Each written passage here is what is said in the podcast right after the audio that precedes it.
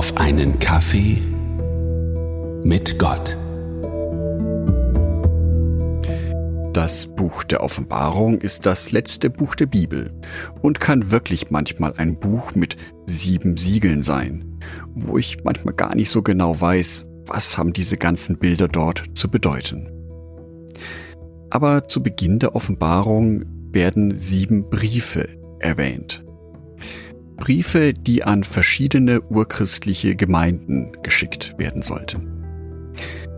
In meiner Andacht vom 20. April habe ich bereits den Brief an die Gemeinde in Ephesus besprochen. Ich werde es in der Beschreibung verlinken.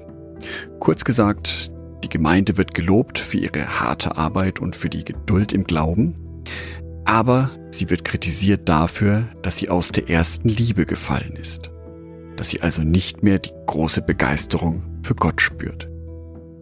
Sie wird dazu ermuntert, sich zu erinnern, genau an diese Begeisterung für Gott und sich wieder ganz Gott zuzuwenden.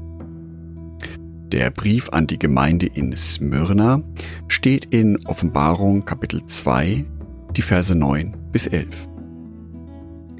Ich weiß von deinen Leiden und von deiner Armut, aber du bist reich.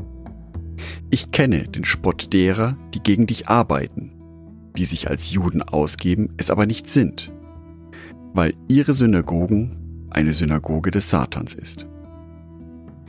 Fürchte dich nicht vor den Leiden, die dir bevorstehen.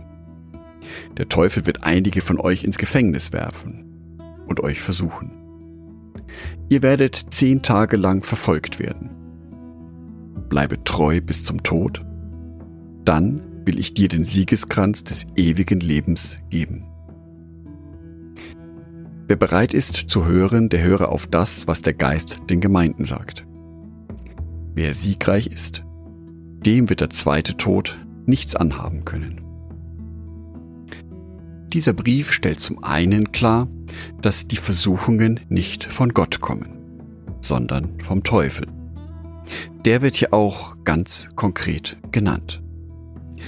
Es wird aber auch klar in diesen Zeilen, dass der Teufel uns zwar auf dieser Welt quälen kann, uns schädigen kann, aber wenn wir fest an Jesus Christus im Glauben an Gott bleiben, dann wird es auch dabei bleiben.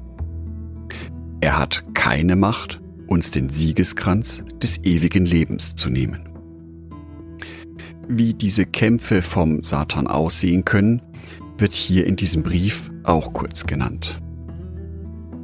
Vers 9 beginnt ja damit, ich weiß von deinen Leiden und von deiner Armut.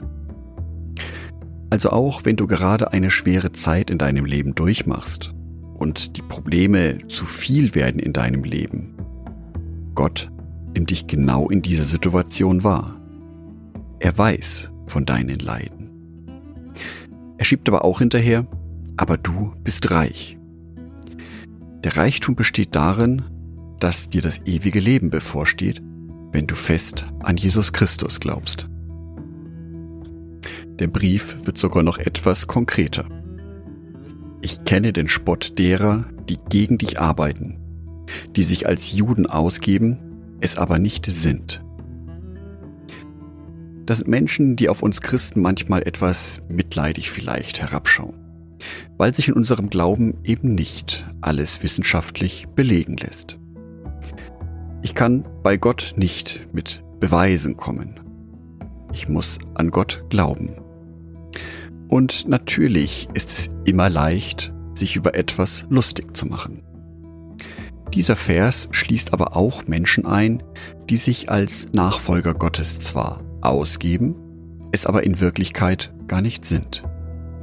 Menschen, die ihren Glauben zwar auf der Zunge tragen, aber nicht wirklich im Herzen. Und genau deswegen ist es so wichtig, diese enge Beziehung zu Gott und zu Jesus Christus und zum Heiligen Geist zu haben.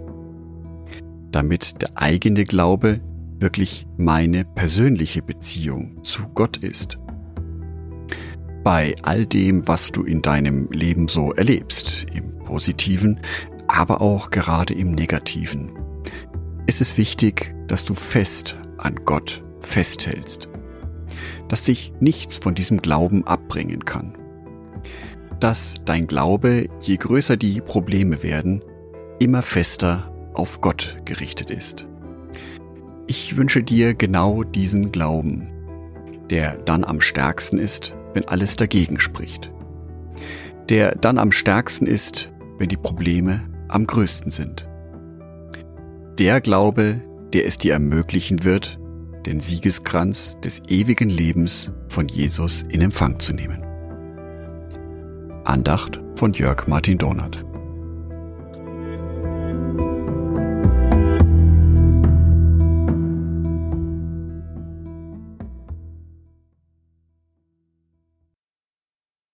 Ein herzliches Dankeschön an alle meine Patreons, die es mir ermöglichen, weiterhin den Podcast auf einen Kaffee mit Gott zu produzieren.